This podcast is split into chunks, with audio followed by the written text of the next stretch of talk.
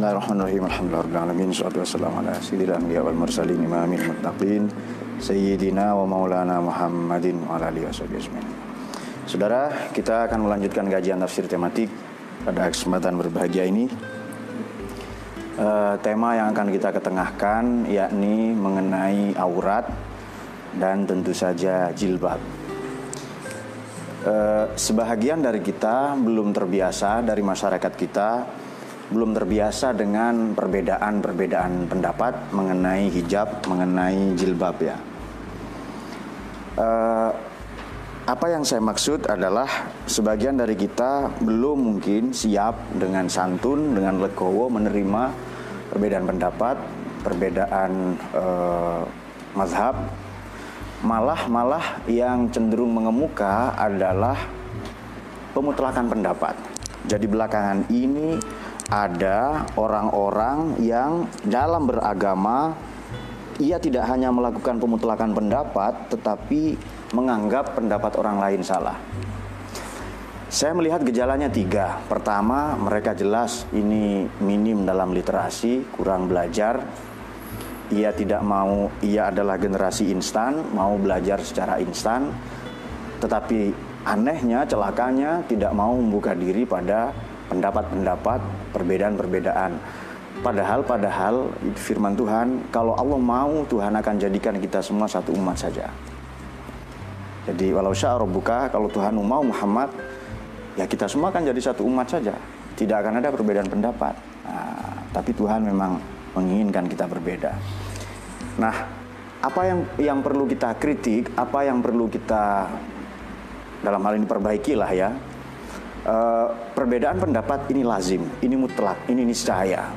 Tetapi pemberhalaan, pemutlakan atau absolutisasi dari pendapat ini yang akan menimbulkan mara bahaya. Baik, langsung saja aurat ini makna harfiahnya sesuai makna semantiknya ya, adalah celah, lazim kadang dimaknai peluang. Jadi wa yasta'dzanu kafarikum minan nabiyyi yaquluna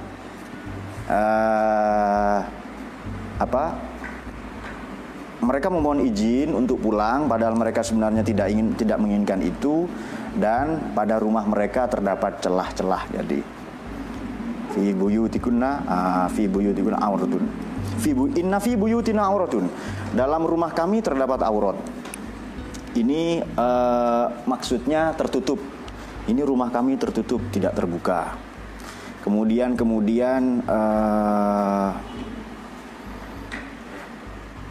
peluang, celah, atau kadang dimaknai aib yang oleh karena itu wajib ditutup. Islam yang turun, yang sampai kepada kita melalui Nabi, mewajibkan menutup aurat.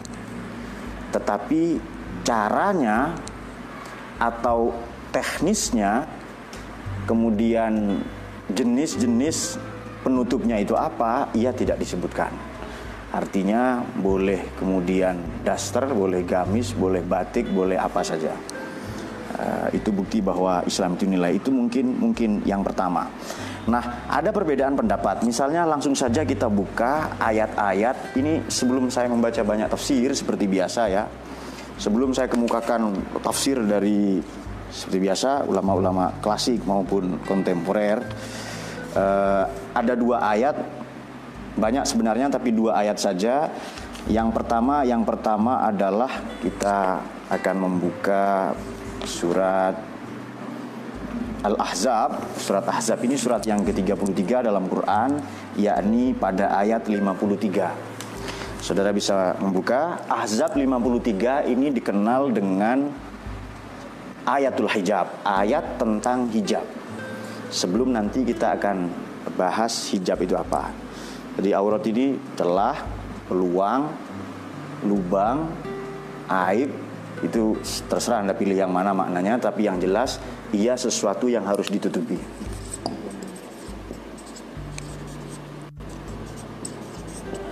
Jadi Ahzab, suratul Ahzab, ini pada ayat yang ke-53, ini lazim disebut ayat tentang hijab.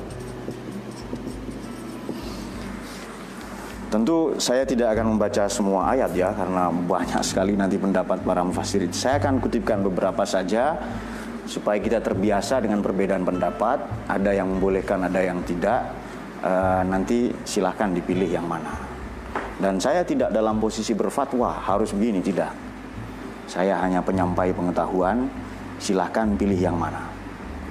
Kemudian yang kedua adalah An-Nur ayat 31.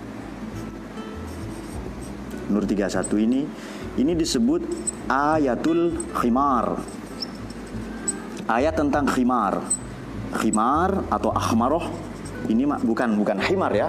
Kalau khimar ini maknanya keledai.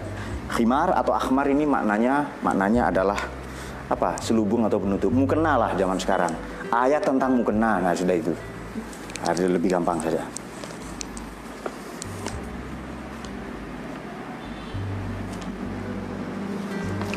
Baik, mari kita ulas sedikit demi sedikit ya. Tadi dikemukakan bahwa aurat wajib ditutupi. Islam itu nilai wajib menutup aurat. Terserah gamis, triplek, terpal, karpet, enggak apa-apa. Daun, kardus, terserah. Sesuaikan dengan kebudayaan masing-masing.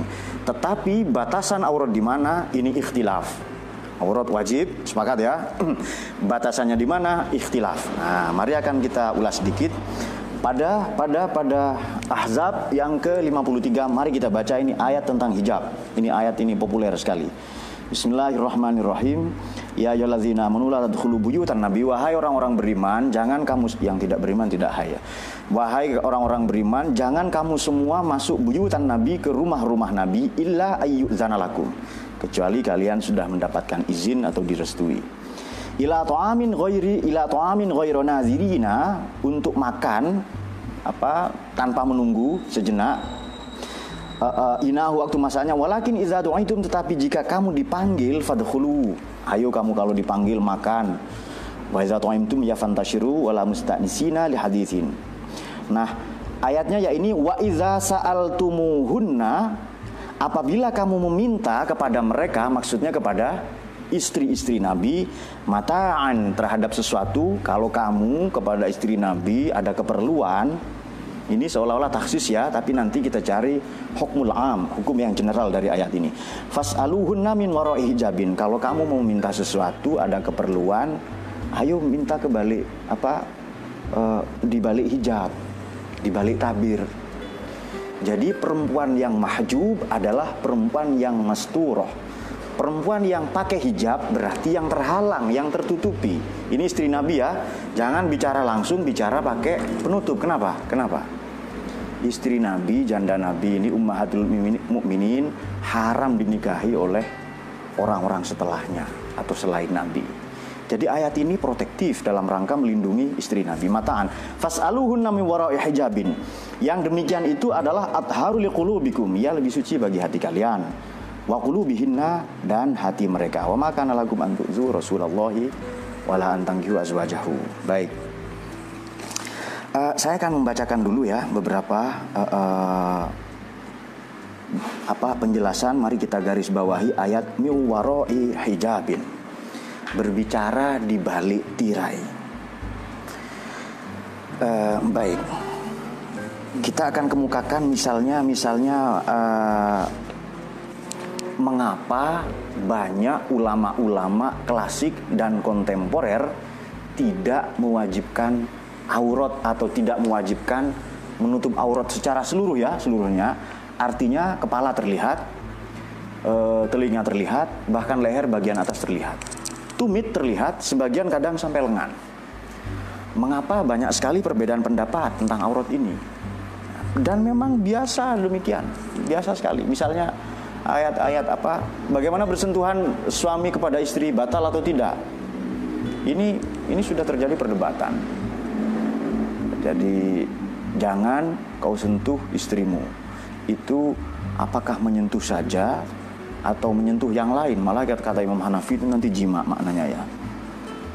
Baik, salah satunya yang ingin kita ketengahkan adalah mantan ketua atau kepala pengadilan tinggi di Mesir. Ini juga kepala pengadilan agama, bahkan kepala pengadilan kriminal di Mesir itu. Ulama ini bernama Muhammad Sa'id Al-Asmawi. yaitu Syekh Muhammad Sa'id Al-Asmawi. Beliau menulis buku banyak sekali, temuan saya 64 buku yang ditulis dalam 3 bahasa, kitab maksudnya ya, Arab, Inggris, dan Perancis. Haqiqatul Hijab wa Hujjiyatul Hadis, itu bukunya itu. Selain itu juga ada nama-nama Qasim Amin. Di Indonesia juga banyak, Quraish Shihab misalnya, atau Gus Dur yang sedang populer ya. Dan nama-nama yang lain, misalnya para intelektual yang lain lah ya, yang sudah diakui lah di Indonesia itu. Jadi redaksi wa idza sa'altumuhunna mata'an fas'aluhunna min wara'i hijabin ini, apakah ini ada kaitannya dengan jilbab konteks sekarang atau tidak? Itu dia. Baik, kita ikuti yang sudah ya, silakan Anda. Itu ada kaitannya, harus pakai penutup. Memang demikian kata Ibnu Mas'ud. Semua perempuan itu aurat itu dan wajib ditutupi. Berarti dia mengikuti pendapat Ibnu Mas'ud, tidak apa-apa. Tapi dalam konteks ayat ini, untuk istri Nabi ya, untuk istri Nabi, kalau kamu bicara ada keperluan, jangan bicara langsung, bicara di balik tirai. Baik, apakah ia ada kaitannya, pertanyaannya tadi, dengan konteks kekinian hijab atau jilbab saat ini? Nah, itu yang kemudian dipersoalkan ya. Dikatakan oleh Asmawi misalnya, almar'atul mahjubah hiyal mar'atul masturah, perempuan yang terhijab atau yang pakai hijab adalah perempuan yang tertutupi. Tujuannya apa? Falahunna yarinal mu'minin walal mu'minat walal mu'minuna yarawnahunna. Supaya hunna yarin la hunna yarinal mu'minin. Mereka tidak memandang orang-orang beriman, istri Nabi itu ya. Istri Nabi tadi dalam ayat ini Ahzab 53, dan orang-orang beriman maksudnya laki-laki tidak memandang mereka, wala yarawnahunna. Kenapa? Ayat ini dalam rangka melindungi istri-istri Nabi, karena memang haram istri Nabi ini takhsis ya, dinikahi oleh siapapun setelah itu. Nah, baik. Kemudian ayat yang satu lagi sebelum kita ulas dari banyak ya, itu satu pendapat mengapa ada orang, ada ulama misalnya tidak mewajibkan istri mereka atau anak mereka pakai jilbab. Ini harus kita hormati. Anda boleh tidak sepakat dengan ini. Boleh jadi saya pun kurang sepakat. Boleh jadi ya, boleh jadi. Tetapi saya menghormati perbedaan pendapat ini. Baik, kita akan membaca surat An-Nur, surat yang ke-24 ayat 31. Wa qul lil mu'minati yaghdudna min absarihinna wa yahfazna furujahunna wa la yubdina zinatahunna illa ma zahara minha wal yadribna bi khumurihinna ala juyubihinna.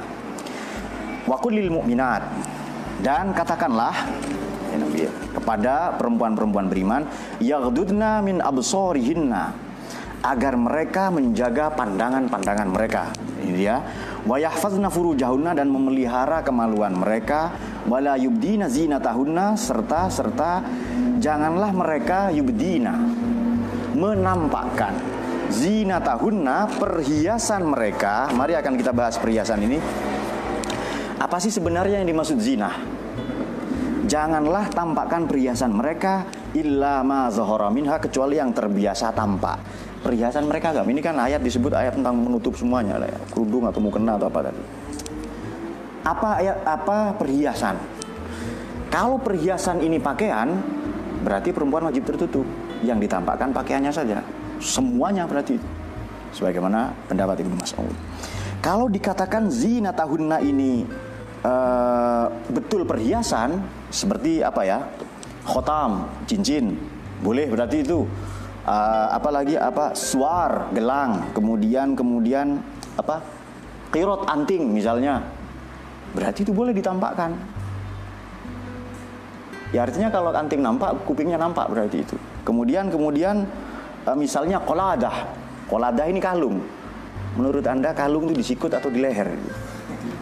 Kalau begitu leher boleh nampak. Kemudian kuhal, celak. Nah, celak itu di mana? Kalau begitu malah mata atau penglihatan ini boleh nampak. Nah, jadi memang begitu ya, ada banyak sekali. Baik, sekarang yang lazim diikuti banyak orang misalnya mazhab Hambali, ini wajah dan telapak tangan. Boleh kita pakai itu. Nah, jadi khudzu zinata, juga ayat yang lain A'raf misalnya. 31 surat apa yang ke-7 ayat 31. Khudzu zinatakum 'inda kulli masjidin. Ayo pakai pakaianmu ke setiap masjid. Jadi zina ini pakaian atau perhiasan. Ini pun ulama berbeda pendapat. Nah, baik. Mari akan kita ulas ya pasal tadi itu. Baik. Bismillahirrahmanirrahim. Faqala al-Qafal, ini al-Qafal.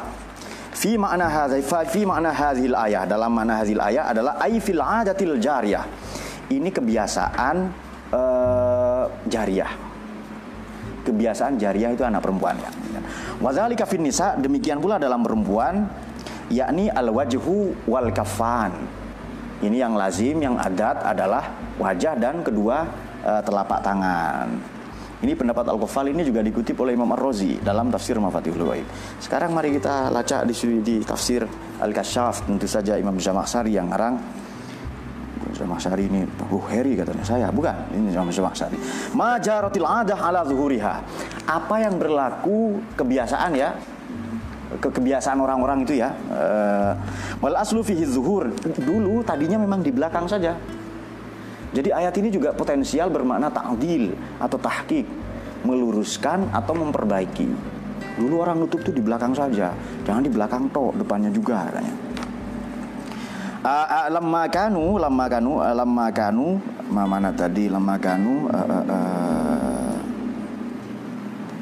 Al-mukhtasina fi darurah ya.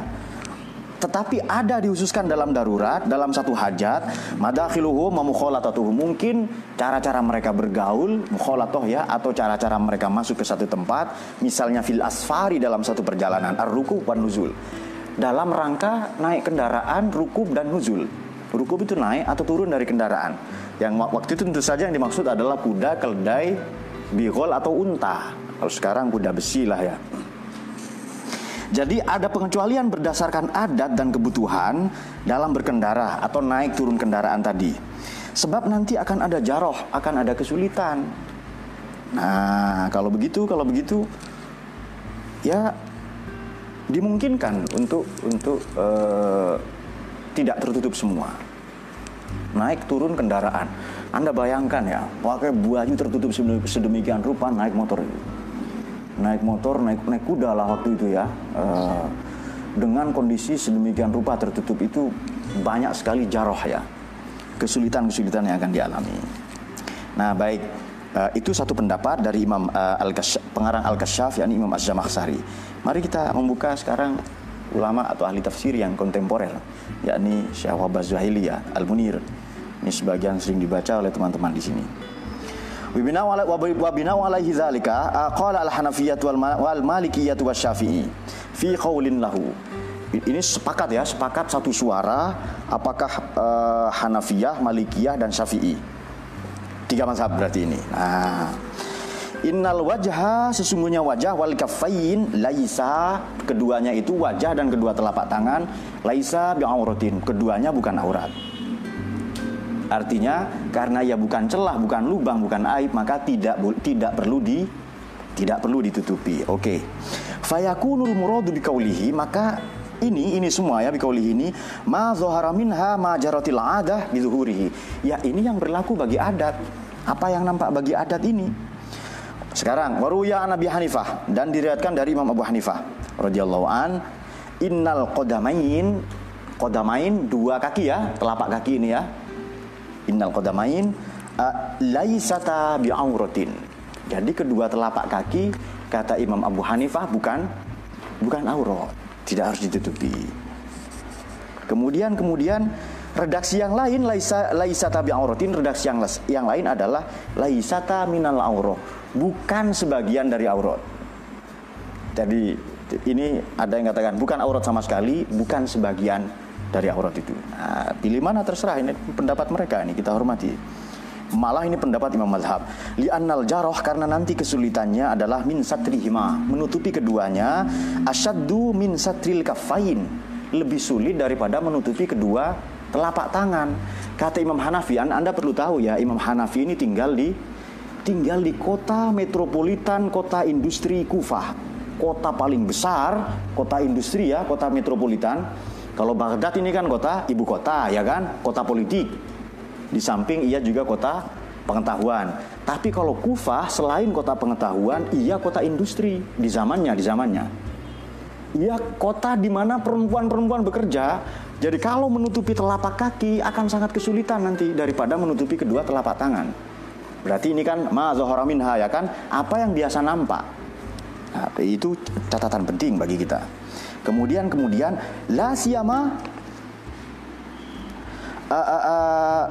tanpa terkecuali juga pendapat ya An Abi Yusuf. Abi Yusuf ini adalah murid kesayangan atau murid paling senior dari Abu Hanifah yang menyebarkan mazhabnya Imam Abu Hanifah. Inna zira'a ini laisata bi'auratin. Malah kata Abi Yusuf, santrinya siapa? Santrinya Imam Abu Hanifah ya yang menyebarkan mazhabnya. Dua lengan ini pun bukan aurat, ia tidak harus ditutupi. Ah, sudah semakin ekstrim kan? Tadi yang leher-leher apa? Dua lengan pun, dua ziro ini laisata bi'auratin. Kenapa? Oleh karena lima fi satrihima minal jaroh, menutupi keduanya akan kesulitan. Jadi kalau ada di Kufah, beliau ada di Kufah, kota metropolitan, tempat orang-orang bekerja, di samping kota pelajar, perempuan bekerja terbiasa, perempuan naik kuda. Jadi sulit menutupi nanti itu. Namanya perempuan bekerja kan. Jadi menutupi telapak kaki, kemudian telapak tangan. Oleh karena itu kalau ada orang misalnya ya, ia berjilbab, jilbab seperti kita sekarang loh ya. Bukan hijabers yang produk industri, bukan ya, hijab. Bahkan kita tahu istri Mbah Hasim misalnya, Kiai Wahab juga lehernya kelihatan, mohon maaf pakai kebaya, dada bagian atas pun kelihatan. Dan dulu nggak ada orang rame-rame sibuk apa, siapa mau ngelawan Mbah Hasim juga, siapa kamu kan, kan begitu kan. Nah tetapi kalau Anda melihat sekarang orang pakai jilbab lalu kedua lengannya kelihatan, nah, maka jangan disalahkan. Ia boleh jadi ikut pendapat Imam Abu Yusuf tadi itu, santrinya Imam Abu Hanafi itu. Nah, dan Abu Yusuf ini Anda tahu adalah mufti ya. Jadi tukang pemberi fatwa atau mahkamah agungnya lah, kepala MA di zaman Khalifah Harun Ar-Rasyid.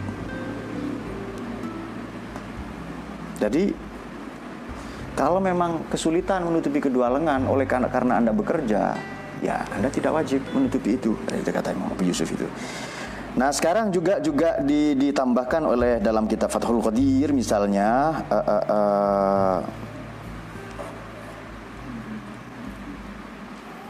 baik, bahkan sampai di sini, sampai pergelangan pun boleh.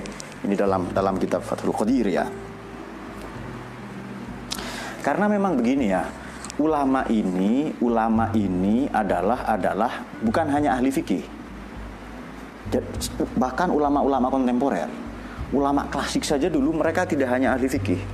Mereka adalah mutawarri. Kita perlu tahu itu ya, mutawarri, orang yang menjaga pergaulannya. Menurut Anda ketika Imam Syafi'i mengatakan bahwa aqallul haidi yaumun walailatun, paling sedikitnya, minimnya haid itu menstruasi itu satu hari ya. Paling banyak 2 minggu misalnya, lazimnya 7-8 hari. Imam Syafi'i bagaimana metodenya? Tentu saja beliau tanya, riset kepada perempuan-perempuan itu. Jadi bukan apa ya? Iya betul ya, beliau melacak di Quran, di hadis, tapi beliau melakukan riset. Buktinya apa? Pendapatnya begitu kok. Paling sedikit sehari, paling banyak misalnya 2 minggu, lazimnya 7 hari. Dan pergeseran pendapat ini sesuatu yang lumrah. Mari kita melacak yang lain, misalnya soal mahram. Ini sebagai bukti bahwa makna junin dari Quran itu sama sekali boleh berbeda dalam konteks kita saat ini. Kalau tidak percaya, di surat Yusuf itu kalau mau nolong orang pakai sayyaroh, pakai mobil. Silakan dibuka di surat Yusuf itu. Apa mobil maknanya di zaman Nabi Yusuf? Bukan, itu kafilah, rombongan. Nah, misalnya mahram. Perempuan kalau mau kemana-mana wajib diantar mahram. Kalau mau haji, mau umroh, mau ke pasar, betul ya? Ini, baik, tujuannya apa? tujuannya supaya aman, ya kan? Kalau mau pakai redaksi tadi, falahun najarinal mu'minin walal mu'minat yarawnahunna, supaya mereka tidak memandang orang-orang beriman yang sebenarnya taksis untuk istri-istri Nabi karena memang haram dinikahi setelah Nabi wafat, dan orang-orang beriman tidak memandang mereka. Baik, pokoknya supaya aman lah, itu saja. Supaya aman perempuan diantar mahramnya. Saya mau tanya, saudara kita yang bekerja di Hong Kong, di Taiwan, di Korea, diantar mahramnya? Umroh saja belum tentu diantar mahram kok. Kenapa? Karena di sana sudah aman. Bahkan perempuan sekarang naik motor, nyetir mobil sendiri karena mereka sudah aman. Pertanyaannya, mahram kan tadi maknanya orang, kakak, adik, saudara laki-laki, kemudian bapak, paman, saudara laki-laki dari ibu, itu kan mahram kita kan. Yang haram perempuan menikahinya, betul ya? Baik, itu mahram artinya diharamkan. Orang sering salah kaprah mengatakan muhrim itu. Biasanya yang belajar Islamnya instan, tapi tidak apa-apa. Pokoknya paham saya, tidak apa-apa, salah istilah nggak apa-apa. Jadi, saya itu begini, atau bahkan sebagian ulama. Para ulama ini menggunakan standar yang ketat untuk dirinya sendiri, tapi longgar untuk orang lain. Nah, itu dia. Apalagi hanya dalam urusan muamalah. Kalau begitu mahram ini tadinya kan diantar manusia, saudara, laki-laki, paman, saudaranya ibu dan sebagainya, ya tujuannya supaya aman, ya kan? Kalau sudah aman perlu diantar nggak? Buktinya saudara kita di Hong Kong, di Taiwan yang kerja, enggak diantar. Berapa biayanya kalau nganter itu ke sana? Ditungguin terus kerjanya, ya kan? Padahal kita tahu di sana bukan negara Islam. Bahkan Islam bukan mayoritas di sana. Kalau begitu, apabila sudah tercapai tujuan aman, keamanan ini, mahram tidak dibutuhkan. Apakah bergeser makna mahram? Jelas. Karena tujuannya adalah aman. Disinilah pentingnya belajar Quranic Studies atau ulumul Quran, al-ibratu bi umumil lafzi la bi khususis sabab, atau bi khususis sabab saja. Redaksinya yang dipilih atau sebabnya yang kita jadikan ibroh itu. Latar belakangnya ya, latar belakang turunnya, atau ibroh atau teksnya. Kalau tujuan sudah tercapai, sudah aman, mahram tidak dibutuhkan. Apakah mahram tetap ada? Ada. Bagaimana cara memaknainya? Kalau begitu sekarang mahram sudah bergeser. Mahram bukan lagi manusia, tapi undang-undang, regulasi. Kalau begitu kita cerdas menyikapi keadaan. Kita tidak akan gampang terpengaruh. Haram, pokoknya. Ah, kalau Anda ketemu dengan jenis manusia yang mengatakan pokoknya, tinggalkan saja, sebab Anda buang-buang umur itu. Pokoknya begini, kalau sudah pokoknya itu. Ah, saya sudah ampun itu. Pokoknya ampun. Saya pergi itu. Pokoknya ampun, saya kalah, saya kalah. Kalau ketemu dengan jenis manusia yang pokoknya, tinggalkan saja sebab Anda buang-buang umur itu. Ah, saya lebih baik ngopi kan, lebih baik baca buku, saya nulis, ngapain saya banyak kerjaan kan. Saya temui istri saya, nganggur ya, ayo, nah langsung begitu, ngapain? Nah, ada kerjaan kan? Nah, jadi aurat saja bergeser, hijab saja bergeser, mahram saja bergeser, tetap ya, teksnya tetap ya, jangan salah paham ya, teks Quran hadisnya tetap, tapi ahwalnya berkembang. Maka perlu muqtadayatul hal, keadaan berkembang, teksnya tetap di situ. Baik, sekarang yang lain. Kalau mahram itu bukan lagi manusia sekarang, tetapi sistem, karena keamanan sudah tercapai melalui undang-undang, kemudian aurat juga demikian dengan banyaknya perbedaan pendapat tadi, maka mari kita mengulas sedikit lagi ini. Apa yang tadi sering juga diperdebatkan adalah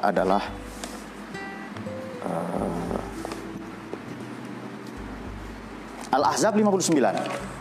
Mari kita ambil hukum amnya sekarang. Ahzab 50. Tadi An-Nur sudah ya. Jadi yang dimaksud wala yubdina zinatahunna illa ma dhahara minha, kecuali apa yang biasa nampak ini. Tadi sudah kita ulas bahwa zinah maknanya bukan hanya pakaian, boleh jadi zinah makna harfiahnya pakaian, makna harfiahnya perhiasan, tapi ada yang maknanya pakaian. Kalau perhiasan yang biasa nampak itu gelang, maka boleh nampak pergelangan tangan. Bahkan kata Abu Yusuf sampai lengan tadi. Kalau perhiasan yang biasa nampak itu adalah khotam, cincin, maka tangan-tangan ini pun boleh terlihat. Kemudian kalau korot atau kirot ini anting, itu perhiasan yang biasa nampak, maka telinga juga boleh nampak. Pak pakai tutup saja Pak, lalu telinganya tok yang nampak. Terserah pemahaman Anda bagaimana. Kemudian kalau perhiasan yang biasa nampak adalah qaladah, kalung, maka leher pun boleh nampak. Seperti ya istri-istri kiai kita zaman dulu juga kelihatan kok itu. Bahkan mohon maaf, dadanya bagian atas kelihatan. Nah, kalau apa Anda lalu terangsang misalnya, ya bukan urusan kita. Pak, saya lihat kambing misalnya, lihat pahanya sapi terangsang. Itu urusan Anda dengan sapi. Anda bukan dengan hukum Islam. Bukan, tidak ada hubungan dengan itu. Kalau perhiasan yang biasa nampak tadi apa? Kuhl, celak. Ya maka celak boleh nampak. Apa? Mata tadi itu ya. Nah, baik. Awitifil ladzina lam yadhharu ala auratin nisa, atau anak-anak yang belum tahu kepada auratnya nisa tadi itu. Jadi, wala yubdina zinatahunna tadi pada An-Nur 31 ada yang memaknai pakaian, ada yang memaknai perhiasan, ada yang memaknai aurat. Nah, itu terserah ya. Silahkan pendapat ini dipakai yang mana. Baik, mari kita selesaikan satu urusan lagi, misalnya ini ada kita temukan di surat Ahzab 59. Tadi Ahzab 59. Ya ayyuhan nabi. Ini agak menarik juga ini sebagai bahan pertimbangan dalam kita menyikapi berbagai perbedaan. Bismillahirrahmanirrahim. Ya ayuhan nabi, wahai nabi, qul li azwajika, katakanlah olehmu kepada istri-istrimu, wa banatika, dan anak-anak perempuanmu, wa nisa'il mu'minin, dan anak perempuan-perempuan yang beriman, ya. Yudnina alaihinna, hendaklah mereka menutupkan alaihinna kepada seluruh tubuh mereka, min jalabi bihinna, dengan jilbab mereka. Kemudian zalika adna ayyurafna fala yu'zain, yang demikian agar mereka lebih mudah untuk dikenali sehingga mereka la yu'zain, tidak diganggu. Wa kanallahu ghafurur rahim, Allah Maha Pengampun. Istri-istri Nabi, anak perempuan Nabi, istri-istri orang beriman suruh tutupi, ya kan? Memanjangkan jilbab, memanjangkan kain penutup. Tujuannya apa? Tujuannya supaya berbeda dengan budak, dengan sahaya. Sekarang pertanyaan, budak ada atau tidak? Kalau begitu tidak ada perbedaan. Nah, zalika adna, ini yang kita pakai. Ayyurafna fala yu'zain. Kalau sudah aman selesai, maka kita bisa ambil yang kedua tadi itu, kita kembali ke Ahzab yang 53 tadi itu ya. Zalikum atharu liqulubikum wa qulubihinna. Kalau begitu hukum yang am yang lebih penting ditutupi adalah kulubikum ma kulubikum kulubikunna, hati mereka laki-laki dan hati mereka perempuan. Jadi menggunakan itu untuk membedakan. Sebab begini ya, budak boleh dibeli nggak? Boleh. Kalau istri orang boleh dibeli nggak? Ya. Apalagi istri Nabi. Nah, untuk membedakan istri Nabi, ya ummahatul mukminin radhiyallahu anhunna, yang mulia itu putri-putrinya Nabi atau istri orang-orang beriman yang tidak sembarang istri orang kok mau dibeli gimana kan. Kalau budak boleh dibeli. Budak bebas mau pakai tutup apa terserah itu, ugal-ugalan itu, karena dia dibeli nanti atau dimerdekakan. Nah, kalau begitu kita pakai hukum yang am di redaksi berikutnya. Maka yang lebih penting ditutupi sekarang adalah wa idza sa'altumun tadi mata'an fas'aluna min wara'i hijabin zalikum atharu liqulubikum wa qulubihinna. Nah, kalau begitu yang ditutupi apa? Ya hatinya. Perhiasannya tadi itu adalah hatinya itu sendiri. Baik. Jika demikian, ini mari kita rumuskan ya dalam satu redaksi yang semoga ini akan mudah dipahami. Nah, ayat surat Ahzab ayat 53 ini disebut ayat tentang hijab. Kemudian An-Nur ayat 31 ayat tentang khimar atau akhmar, ayat tentang mukena ya, menutup seluruh itu. Dua ayat ini hikmahnya adalah para ulama baik klasik maupun kontemporer mengajarkan perbedaan-perbedaan pendapat.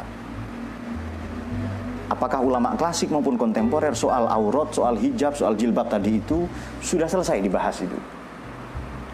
ada ayat-ayat yang khusus untuk Nabi, istri Nabi ya, dan orang-orang beriman untuk membedakan mereka dengan budak.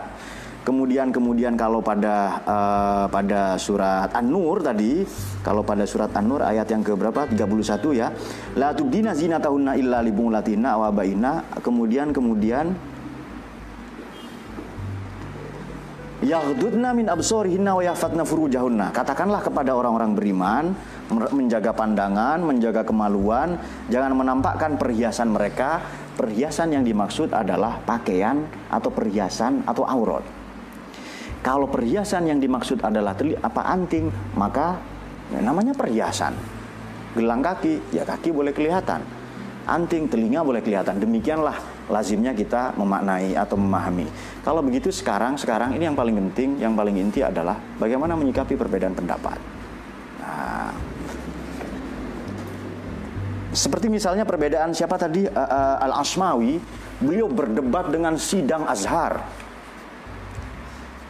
Lalu melahirkan buku yang sangat populer tadi, Haqiqatul Hijab, Hujjatul Hadis. Berdebat soal itu dan beliau kemukakan pendapat-pendapatnya secara argumentatif dengan tidak saling merendahkan satu sama lain. Itu dia. Nah, ini penting, para ulama berbeda pendapat, tidak saling merendahkan pendapat orang lain. Oleh karena itu, catatan yang paling penting kalau kita mau ngaji usul fiqh ya, jurisprudensi Islam adalah al-ijtihadu la yunqadu bil ijtihadi. Ijtihad yang satu tidak bisa dibantah dengan ijtihad yang lain.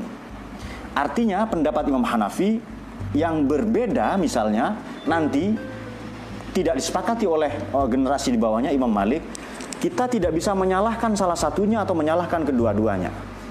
Jadi ijtihad yang satu tidak boleh di-counter, dibantah oleh ijtihad yang lain. Kalau mau pilih salah satu, nah itu baru selamat itu. Kalau Anda senang naik kereta api, Mas, kan naik kereta api ini bermazhab ini. Jangan mengejek, mencaci mereka yang naik bis. Kalau Anda senang naik bis, jangan menghina mereka yang naik pesawat terbang. Apakah pesawat api, kereta api, pesawat terbang, bis, merangkak saja mungkin tiarap. Yang penting sampai ke tujuan. Kalau mau berangkat sendiri, terserah kalau Anda tahu.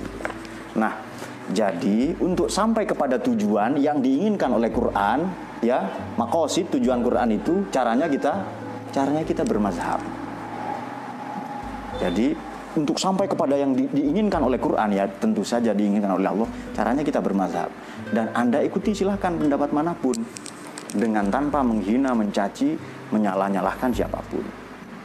Nah, sekarang pertanyaan kedua, problem ya. Dalam hampir semua kasus fikih, boleh nggak Pak fanatik kepada mazhab? Menurut saya boleh, bahkan harus fanatik. Anda fanatik kepada istri Anda, saya senang, saya setuju itu. Silahkan Anda fanatik kepada agama, mazhab, parpol Anda silahkan, kepada bendera Anda misalnya, silahkan Anda fanatik kepada negara Anda, boleh semua. Tapi berhenti di situ, jangan sampai menghina agama lain, mazhab lain, negara lain, bendera yang lain. Pendapat-pendapat yang lain yang sama-sama memiliki pijakan dari Quran dan hadis. Bahkan kalau Anda fanatik kepada istri Anda, saya senang, saya setuju. Apa Anda menyanjung istri Anda sundul langit itu sampai tembus ke langit. Istrinya cantik, kemudian putih, kemudian kalau menelan air liur itu kelihatan misalnya. Darah biru karena darahnya kelihatan biru, dan terserah disanjung sehebat apapun istri Anda. Tinggi dia, istri saya Pak tinggi, lebih tinggi dari tower misalnya, itu terserah. Tapi berhenti sampai di situ, jangan menghina istri tetangga. Oh istrimu pendek macam ayam misalnya, atau macam botol itu. Akan mulailah pertikaian, perdebatan ketika Anda meneruskan sanjungan, pujian, fanatisme tadi dengan cara merendahkan yang lain. Anda boleh, silakan. Fanatik kepada mazhab, Pak saya fanatik NU, menurut saya bagus itu.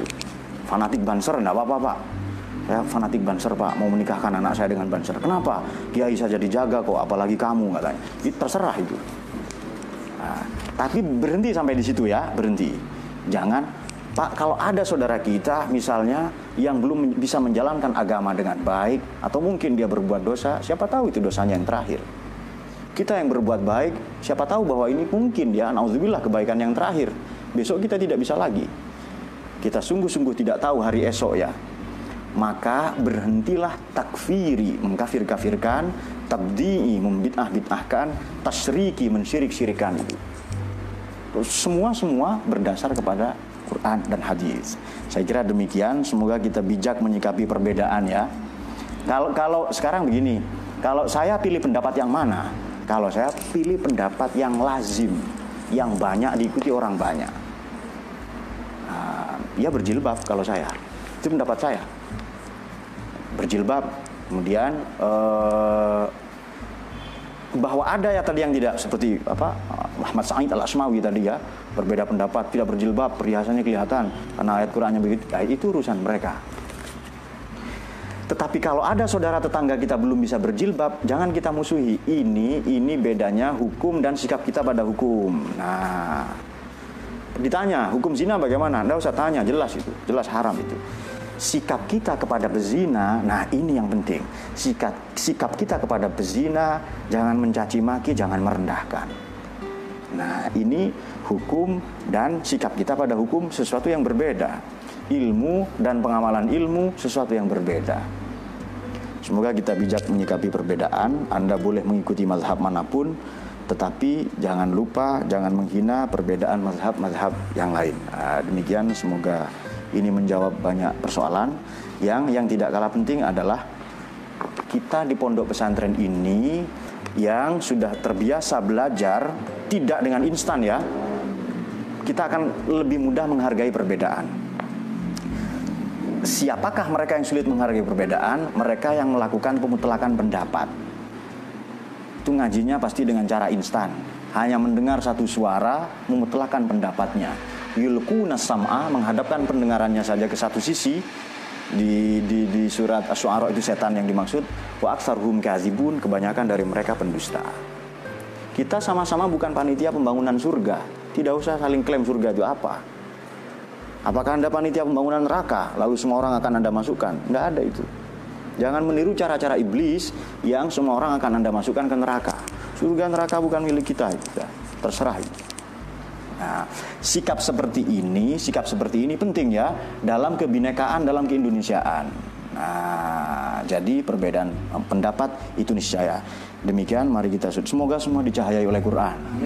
Semoga perbedaan pendapat ini tidak lantas menjadikan kita kecenderungan milenial ya, yang pakai sosmed itu loh. Yang kecenderungan berkomentar itu lebih cepat daripada kecenderungan belajar. Kecenderungan komentarnya itu jauh mengungguli sundul langit, malah itu jauh melampaui kecenderungannya untuk belajar. Nah, mulai sekarang kita kurangi hal-hal yang seperti itu. Nah, kita kurangi yang seperti itu. Bahwa mereka berbeda dengan kita itu bukan urusan kita, sebab Tuhan memang menginginkan mereka berbeda.